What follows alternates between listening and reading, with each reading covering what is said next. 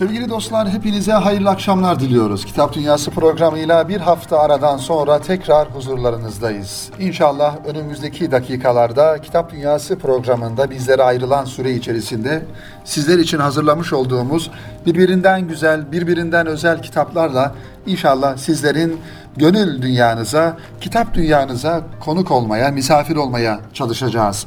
Efendim bugün itibariyle yani 10 Mart 2018 günü itibariyle İstanbul'da, İstanbul'un merkezinde, İstanbul'un tam orta yerinde çok özel ve güzel bir kitap fuarı başladı.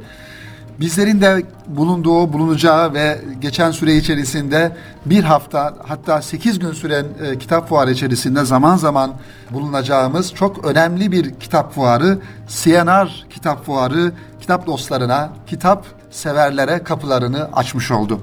Ve tabii ki kıymetli dinleyenlerimiz İstanbul'un önemli bir noktasında Atatürk Havalimanı'na çok yakın bir noktada İstanbul Kitap Fuarı, CNR Kitap Fuarı okuyucularını bekliyor. Yüzlerce yayın evinin ve yüzlerce yazarın özellikle yurt dışından gelen, Arap dünyasından gelen yazarların katıldığı, bulunduğu, söyleşilerin imza programlarının olduğu önemli bir kitap fuarı inşallah sizleri, bizleri, hepimizi bekliyor. Bu güzel kitap fuarı haberiyle inşallah bu programımızı başlatmak istedim sevgili dostlar. İnşallah programımızın ruhuna uygun bir şekilde sizler için hazırlamış olduğum birbirinden güzel kitapları bize ayrılan zaman içerisinde Kitap Dünyası programında sizlere sunmaya başlıyorum efendim.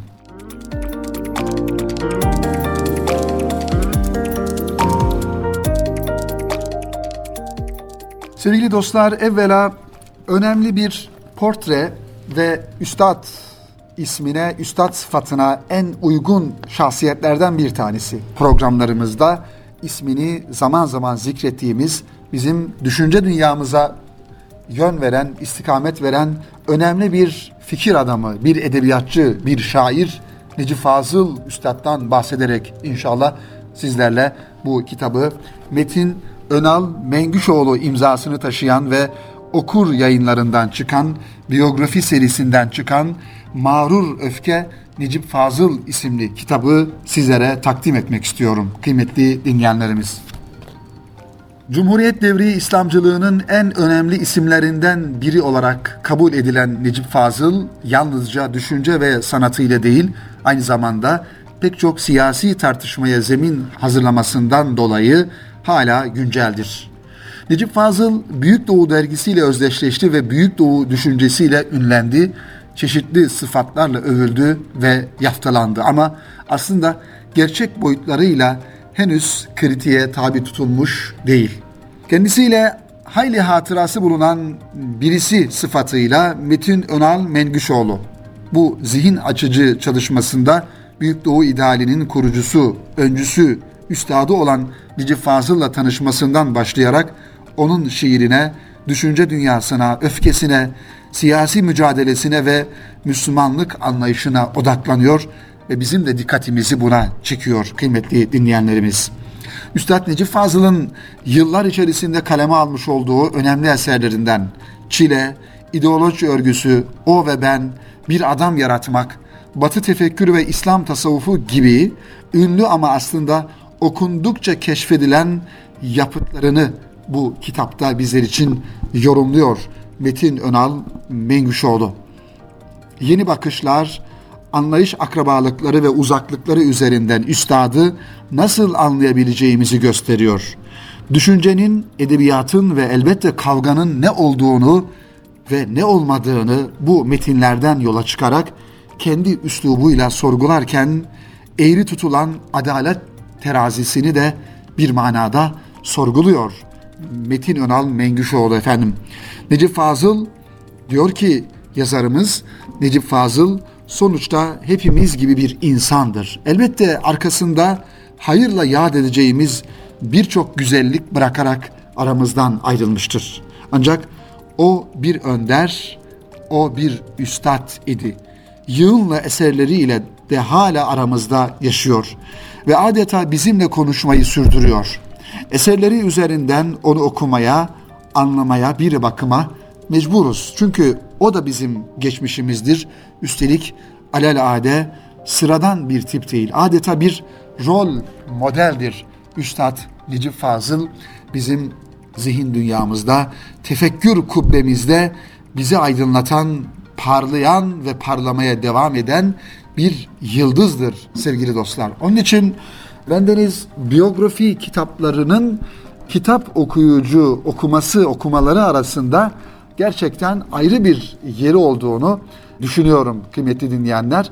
Onun için özellikle genç kardeşlerimize geçmişte belli bir başarıyı yakalamış, belli etkiler oluşturmuş, kitleleri arkasından sürüklemiş, insanları insanların dünyasında, zihin ve gönül dünyalarında kendilerini kabul ettirmiş insanların hayat hikayelerini, düşünce durumlarını okumalarının önemli olduğunu olduğunun altını bir kez daha e, çizelim sevgili dostlar. Bu kitap Mağrur Öfke Necip Fazıl'ın gerçekten e, hayatına baktığımızda Necip Fazıl Üstad uzun bir hayat yaşıyor biliyorsunuz.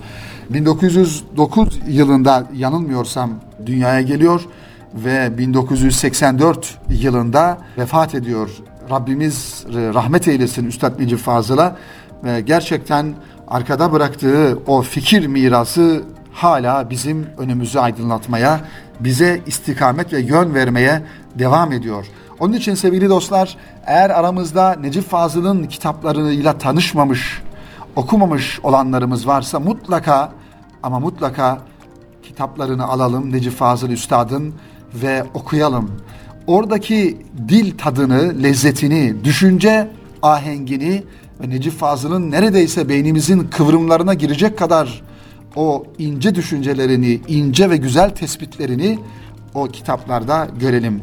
Çile kitabı ayrı bir manifestodur bir manada. Çile kitabı ve üstadın şiirlerinin ne kadar yüksek kalitede olduğunu, ne kadar derin bir tefekküre sahip olduğunu görüyoruz. Ve Çöle inen Nur, Peygamber Efendimiz'i anlatan kitaplardan, Efendimizin hayatını bir manada çöle inen nur olarak vasıflandırıp anlatan ayrı bir dil tarzıyla anlatan Üstad Necip Fazıl'ın önemli bir kitabı ve O ve Ben isimli kitabı da kendisinin 33 yaşından sonra intisap ettiği Üstad Abdülhakim Arvasi Hazretleri ile alakalı tanışmasını ve ona olan bağlılığını anlattığı o ve ben dediği, o dediği Üstad Üstadı Abdülhakim Arvasi Hazretleri ben dediği kendisi ve orada bir mürit mürşit ilişkisinin bir tasavvuf ilişkisinin nasıl olması gerektiğini ki Üstad Necip Fazıl gibi yüksek bir bilgi birikimine sahip, yüksek entelektüel bir düşünce yapısına sahip olan bir insanın bir velinin eteğinden tutarak onun arkasından giderek nasıl bir kıvama geldiğini ve Üstad Necip Fazıl'ın nasıl çalkalanan ve coşkun akan bir sel gibiyken nasıl durulduğunu, İslami anlamda nasıl saflaştığını ve arı duru bir hale geldiğini görmüş oluyoruz.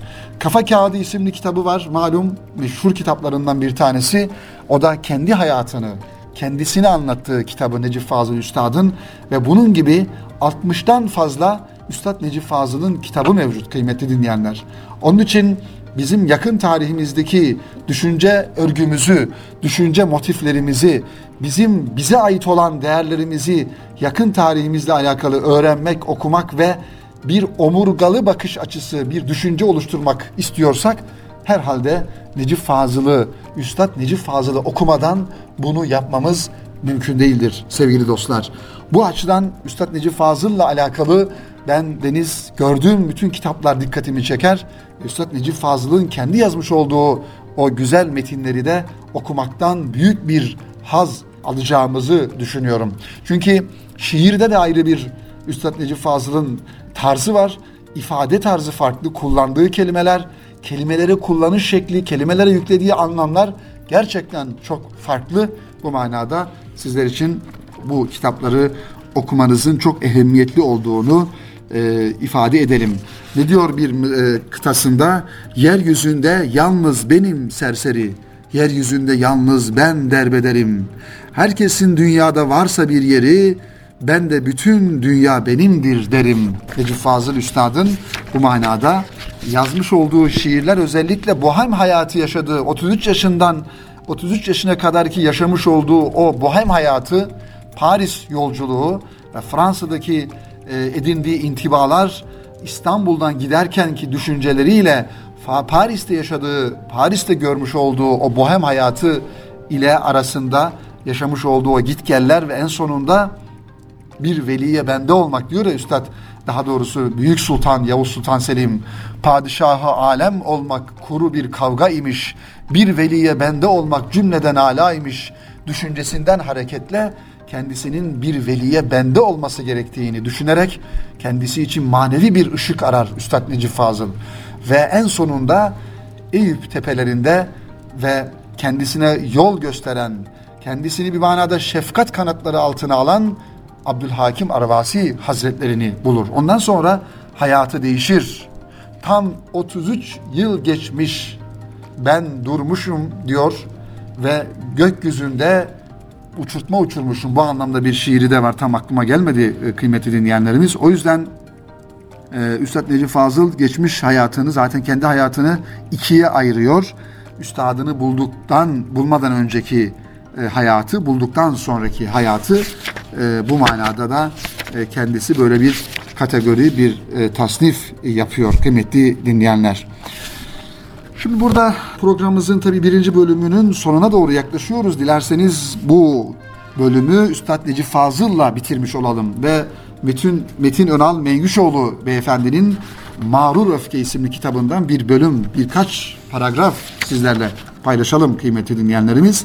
Ve bu kitabı da tanıtarak birinci bölümümüzün e, sonuna gelelim. Merhum Necip Fazıl hakkında fenomen nitelemesi yerine tek başına bir ümmet ifadesini kullanmak daha doğrudur. Hani zamanımızda kullanılıyor ya sosyal medya dilinde fenomen deniliyor. Yani bir gerçek, bir gerçek, bir varlık anlamında. Ama Üstad Necip Fazıl için bir fenomen kelimesi yerine tek başına bir ümmet ifadesi daha doğru. Çünkü kendisi de öyle söylüyor. Gençliği tarif ederken kim var denildiği zaman sağına soluna bakmadan ben varım diyebilen bir gençlik. Yani tek başına bir ümmet şuurunda olabilen her şeyi, her sıkıntıyı, dava adına her sıkıntıyı göğüsleyebilen, omuzlarına alabilen ve koşabilen bir duygu düşüncesi, bir duygu dünyası. Böyle tarif ediyor genci Necip Fazıl.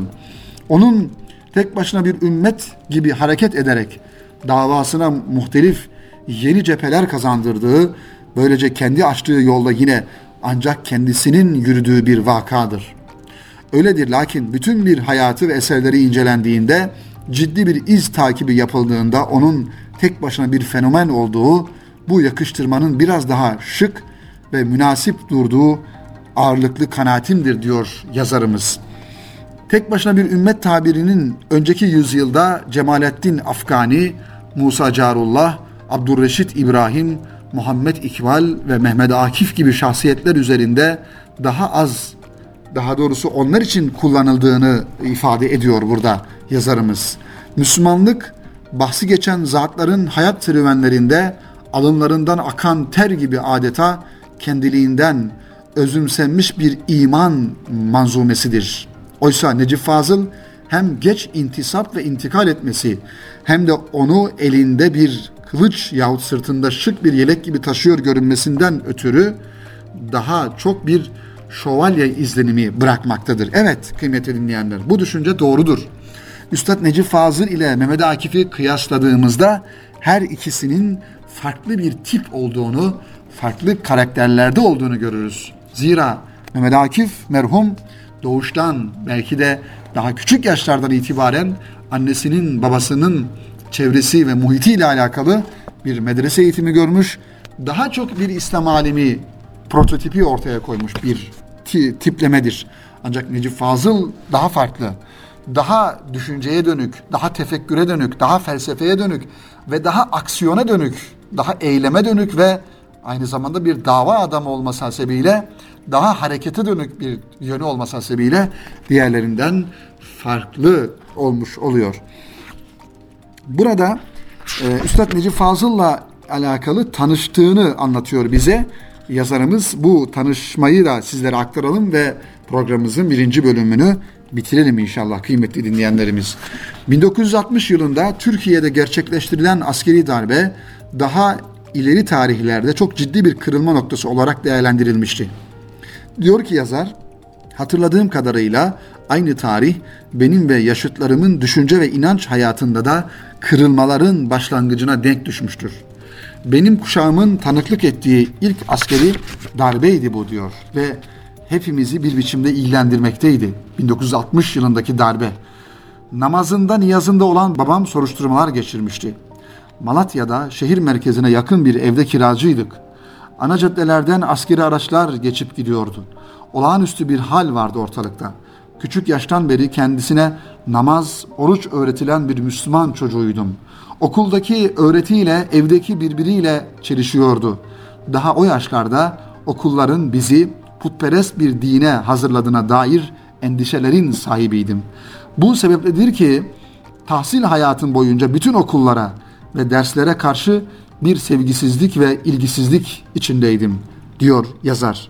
Çünkü o yıllarda kıymetli dinleyenlerimiz malum o yıllardaki düşünce yapısının okullarda öğrencilere, gençlere, çocuklara öğrettiği farklı şeylerdi. Ama eve geldiğinizde annenizin, babanızın ve çevrenizin size öğrettiği, telkin ettiği şeyler farklı şeylerdi. Onun için o yıllarda öğrencilik yapmış olan insanların her birisinin kafasında bir manada Kemalist rejim antipatisi olması da çok normaldir kıymetli dinleyenlerimiz. Evet, okullardaki öğreti yerine kendi düşünce ve inanç dünyama ait okul dışı bilgilenmeleri tercih eder olmuştum diyor yazar. Necip Fazıl ismini biliyordum. İlk defa nasıl, hangi vasıtayla öğrenmiştim hatırlamıyorum. Öyle sanıyorum ki şiir okumaya olan ilgi ve merakım onun ismine de ulaştırmıştı beni. Henüz herhangi bir eserini görmüş değil değildim lakin bazı şiirlerinden bir biçimde haberdar olmuştum.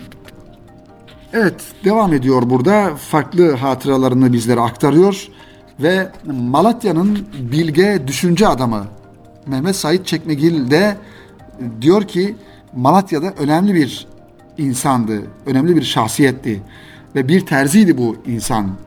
Üstad Necip Fazıl ile tanışmam da diyor, Çekmegil ile tanışmamın ertesi ne denk düşer. Çekmegil, Mehmet Said Çekmegil beyefendi, onun dükkanı aynı zamanda Malatya Fikir Kulübü'nün gayri resmi faaliyet merkeziydi. Orada haftada en az iki gün toplanır, fikir mütalaları yapardık. Günün birinde Çekmegil'in damadı ve iş ortağı merhum Alaaddin Kür'ün Necip Fazıl'ın bir konferans için Malatya'ya geleceğini, bu konuda bana da görev düştüğünü söyledi. Onu sahnede ben takdim edecektim. Necip Fazıl'ı ne kadar sevdiğim biliniyordu.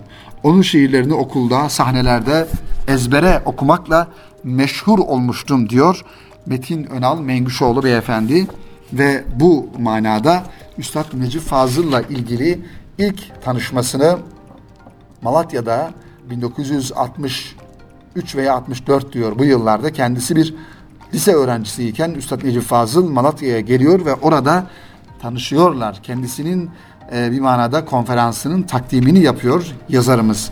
Efendim kitap gerçekten satırları çizile çizile okunması gereken önemli bir kitap. Üstad Necip Fazıl olunca gerçekten coşkun bir dili ve muhtevası da bu manada çok derin. İnşallah okuruz e, bu kitabı kıymeti dinleyenler. Efendim son olarak şöyle bakıyorum Üstad Necip Fazıl'ın birkaç e, daha doğrusu zamanla ilgili iki kıtasını sizlere sunarak bu kitabın tanıtımını bitirelim. Nedir zaman nedir? Bir su mu bir kuş mu? Nedir zaman nedir? İniş mi yokuş mu? Akrep ve yelkovan varlığın nabzında, akrep ve yelkovan yokluğun ağzında.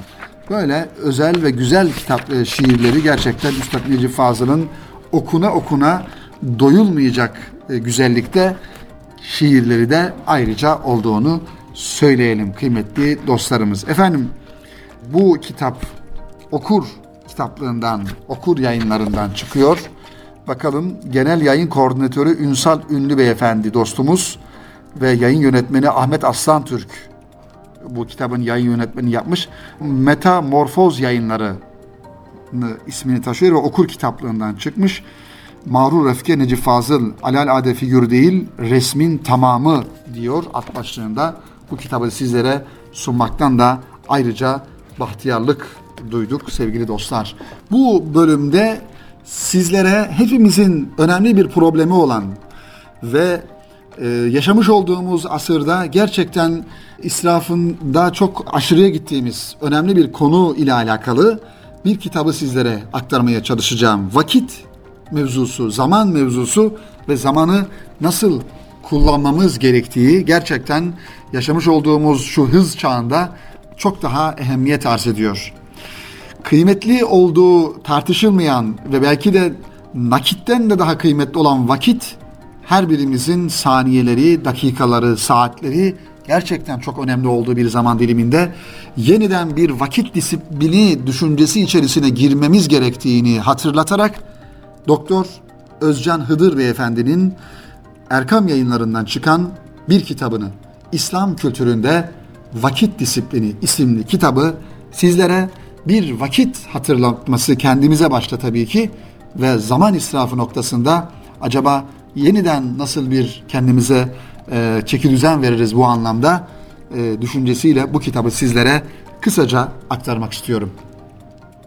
Kitabın içerisindeki kavramsal açıklamalara geçmeden önce yazarımız çok güzel bir anlayışla, güzel bir düşünceyle arka kapak yazısına bizim dikkatimizi çeken, okuyucunun dikkatlerini üzerine çeken güzel anekdotlarla, iki tane güzel kısa hikayeyle kitabı ifade etmeye çalışmış. Bakalım ne diyor bu kısa hikayede. Çalışkan karıncalarda fevkalade bir töre hakimdi. 8 gün boyunca yapılan faaliyetlerde en çalışkan olan karınca 9. gün törenle kızartılır ve sülalesi tarafından topluca yenirdi. Karıncalar böylece en çalışkanların çalışma ruhunun onu yiyenlere geçeceğine inanırlardı. Ve bir karınca için 9. gün törenle kızartılıp yenmek olağan dışı bir şerefti. Fakat buna rağmen bir keresinde en çalışkan karıncalardan birisi kızartılmadan önce şöyle konuşmaya başladı arkadaşlarına, kardeşlerine. Sevgili kardeşlerim, sizin beni böyle şereflendirmek istemeniz benim için çok güzel bir şey. Ama şunu itiraf etmeliyim ki eğer en çalışkan olmasaydım bu benim için çok daha iyiydi. Daha fazla gayret, kendini öldürmek için olmamalı. Niye ki diye bağırdı akrabaları ve büyük hatibi kızartmak ta, kızartma tavasına attılar. Aksi halde bu deli hayvan daha çok konuşacaktı. Evet, bildik başka bir hikaye. Ağustos ayının en sıcak günleriydi. Küçük karıncalar bunaltıcı sıcağın altında durmadan çalışıyor ve kışa hazırlık yapıyorlardı. Karıncalar bütün bir yazı bu hazırlıklar içinde geçirdiler. Diğer tarafta Ağustos böceği bu sıcak günlerde kendisine fayda sağlamayacak boş ve gayetsiz işlere dalmış, bütün yazı kış için en ufak bir hazırlık çabası göstermeden geçirmişti. Derken havalar soğudu ve kara kış geldi. Ağustos böceği bir yandan açtı, bir yandan da soğuktan donuyordu zamanı iyi değerlendirme konusunda yarına dair kaygı taşımayan bir düşünceyle sürat, telaş ve kazanım adına zaman yönetiminde sınır tanımayan bir anlayış insanlık için bir huzur ve kurtuluş vesilesi olabilir mi acaba? Cevabı gündelik ilişkilerimizde bu hayat tarzımızda gösterildiği zaman anlamlı olan bir soru bu. Efendim vakit disiplini ile alakalı yazarımız bizim dikkatimizi çekiyor. Ve kitabın baş tarafında kitabın içindekiler bölümüne baktığımızda öncelikle Kur'an-ı Kerim'de vakit mefhumuna nasıl bakıldığını, Rabbimizin zamanı nasıl tanımladığını ayeti kerimeler aracılığıyla bizlere sunuyor. Ve arkasından Peygamber Efendimiz sallallahu aleyhi ve sellemin vakit ve zaman konusuna sahabe-i kiramın hayatındaki vakit anlayışına ve zamanı en güzel kullananlar, en verimli kullanan İslam alimlerinden örnekler sunarak bizlere aktarıyor. Bir Müslümanın gündelik hayatında zamanın nasıl yönetilmesi gerektiği ile alakalı namaz dediğimiz önemli ibadetimizi merkeze oturtturarak ibadet hayatı ve vakit disiplini konusunu ele alıyor. Zira Müslümanın beş vakit namazı ve beş vakit Rabbinin huzuruna çıkma sorumluluğunun neticesinde onun hayatında oluşacak olan vakit disiplini de namaz merkezli olması gerekiyor. Vakiti kullanırken, vakti yönetirken çalışma hayatımızda özellikle sevgili dostlar hedeflerimizin belirlenmesi, önceliklerimizin belirlenmesi, işlerimizi ertelemeden yapabilmek, vakit hırsızlığının önüne geçilmesi ve tabii ki planlı çalışmak bunların başında geliyor. Ve Müslüman İbnül Vakt'tir diyor büyüklerimiz. Yani Müslüman vaktin çocuğudur. Vakti anı en güzel şekilde şekilde değerlendirmek Müslümanın önemli ve birincil gayelerinden bir tanesidir. Boş vakit ya da vakit öldürme diye tanımlanan o ölü vakitlerimizi acaba nasıl diriltiriz? Buna dikkatimizi çekiyor. Tatil anlayışımız, dinlenme anlayışımız, eğlence anlayışımız acaba bunların her birisi zamanımızı boş geçirmemize vesile olan ölü vakitler midir? Yoksa dinlenme anında dahi vaktimizi diri bir şekilde, faydalı bir şekilde geçirmemiz gerektiği şuurunda mı olmamız gerekir? Bütün bunlara e, ne yapıyor yazarımız? Dikkat çekiyor kıymetli dinleyenlerimiz. Zaman hakkında farklı anlayışlar var diyor kitabın editörü. İnsanların hayatla ilgili kabullerini yansıtan ya da onların dünya görüşleriyle şekillenen, insanların kıymet verdikleri şeylerle veya içinde bulundukları ortamla belirlenen bir anlayış bu. Zamanı kullanma tarzımızı da gündelik hayatımızı ve insanlarla ilişkilerimizi de sahip olduğumuz bu zaman anlayışı belirler. Hayat tarzlarının bir ifadesidir bir zaman bir manada zaman anlayışı. Sevgili dostlar, hız çağında yaşadığımızı biraz önce ifade ettik. Artık öyle bir zaman diliminde yaşıyoruz ki bir gün içerisinde birçok işimizi halledebilme kabiliyetine sahip aygıtlara, teknolojik aletlere sahibiz. Eskiden birine haber göndermek için bir mektup yazılır, o mektup gönderilir ve günlerce yol, mektup yolu beklenir, bir haber beklenir. Şimdi ise 10 saniyemizi ayırıp bir mesaj yazarak anında dünyanın her tarafına istediğimiz mesajı ulaştırabiliyoruz. Onun için sevgili dostlar hız çağında yaşadığımıza göre bu hız çağının kurbanı olmamak adına vaktimizi çünkü zaman aynı zaman Rabbimizin bize takdim ettiği, bize hediye ettiği 24 saat bundan milyonlarca yıl önce de 24 saatti. Bugün de 24 saat. Ancak hayatımızı en verimli, en güzel şekilde kullanabilmek için bu 24 saatimizi bu hız çağına ayak uydurarak değil, hız çağını kendimize uydurarak geçirirsek herhalde yani zamanımızı planlarsak çok daha kıymetli bir hayat, daha kaliteli, daha nitelikli bir hayat yaşamış oluruz. Şimdi baktığımızda bir örnek verecek olursak İmam Gazali Hazretleri'nin öyle kitaplarda geçer. İmam Gazali Hazretleri'nin yazmış olduğu kitapları kendi hayatına vurduklarında günde 18 sayfa yazdığı söyleniyor.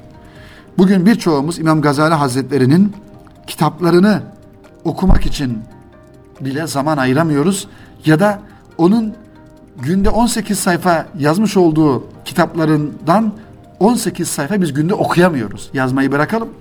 18 sayfa okuyamıyoruz.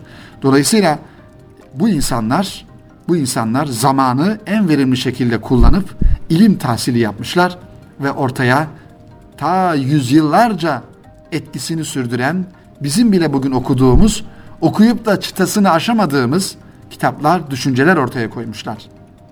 Peki bizler? Bizler ne yapıyoruz? Maalesef bir virüs gibi hayatımızın her tarafını kuşatan ve sözde akıllı telefon dediğimiz teknolojik aletlerle hayatımızın her tarafını kuşatan ve herkesin bir başkasının hayatını kuşatmasına izin veren sorgusuz sualsiz izin veren maalesef garip bir dünyada yaşıyoruz. 24 saat ulaşılabilir olmak kıymetli dinleyenler aslında çok olumlu bir şey değil. 24 saat ulaşılabilir olmak, 24 saat telefonumuzda isimleri yazılan, rehberimizde yazılan yüzlerce belki binlerce insanın her an ve her saniye ulaşılabildiği insan olmak herhalde hayatımızı verimsiz hale getirmek için yeterli bir sebeptir. Onun için burada ben ismini zikretmek istiyorum kıymetli hocalarımızdan İsmail e, Mustafa Kara hocamız Bursa İlahiyat'ta bir gün kendisini ziyarete gittiğimizde ulaşabilmek için ev telefonuna ulaştık. Hocam dedim cep telefonu kullanmıyor musunuz? Dedi ki cep telefonu kullanmıyorum. Bana ulaşmak isteyenler evimden de ulaşabilir. Okulda da odamda telefon var oradan da ulaşabilirler. Onun dışında benim insanlara ayıracak bir manada insanların her dakika her saniye bana ulaşabilecek bir pozisyonda olmaları benim yazma işimi, okuma işimi, ilim tahsili işimi engelliyor dedi. Bu bir çıkmaz hepimiz için. Her saniye telefona bakmak, her saniye WhatsApp kullanmak, WhatsApp'a bakmak, sosyal medya illetine müptela olarak her saniye herhalde her saniye Kur'an-ı Kerim'e bu kadar meşgul olsaydık zannediyorum hepimiz kısa sürede hafız olurduk. Her saniye elimizdeki telefona baktığımızın belki onda biri kadar kitaplara, Kur'an-ı Kerim'e, ayetlere bakabilmiş olsaydık farklı bir bilgi birikimine sahip olurduk diye düşünüyorum sevgili dostlar. Onun için bu virüs gibi bulaşan diye ifade ettim az önce hayatımıza giren bu akıllı telefon illetini en aza indirmenin gayretleri içerisinde olmamız gerekiyor.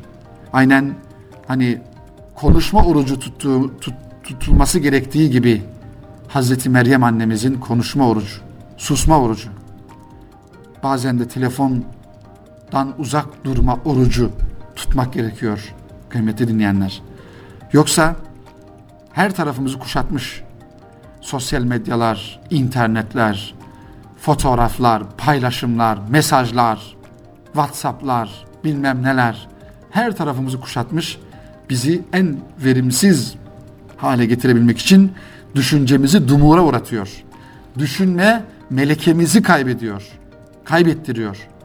O yüzden sevgili dostlar bu manada vaktimizi planlamak için vakte irade koyan bir durumda olmamız lazım. Vaktin bizim üzerimizde irade koyarak bizi yönlendirmesi değil, bizim vaktimizi yönlendirmemiz gerekiyor inşallah.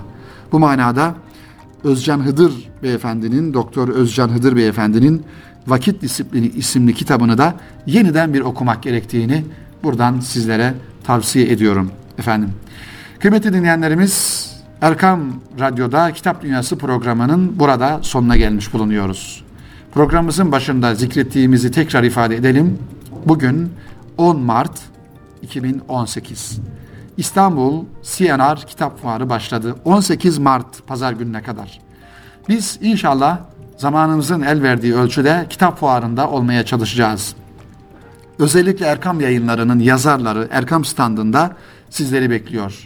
Mustafa Uslu Bey, Adem Saraç Bey, Lütfi Arslan Bey, Süleyman Ragıp Yazıcılar Bey, Mehmet Akif Karayel, hanım yazarlarımız, Şebnem Dergisi hanım yazarları inşallah bu zaman dilimi içerisinde farklı günlerde standta olacaklar. Ve kitaplarını imzalayıp siz kitap dostlarıyla sohbetler edecekler.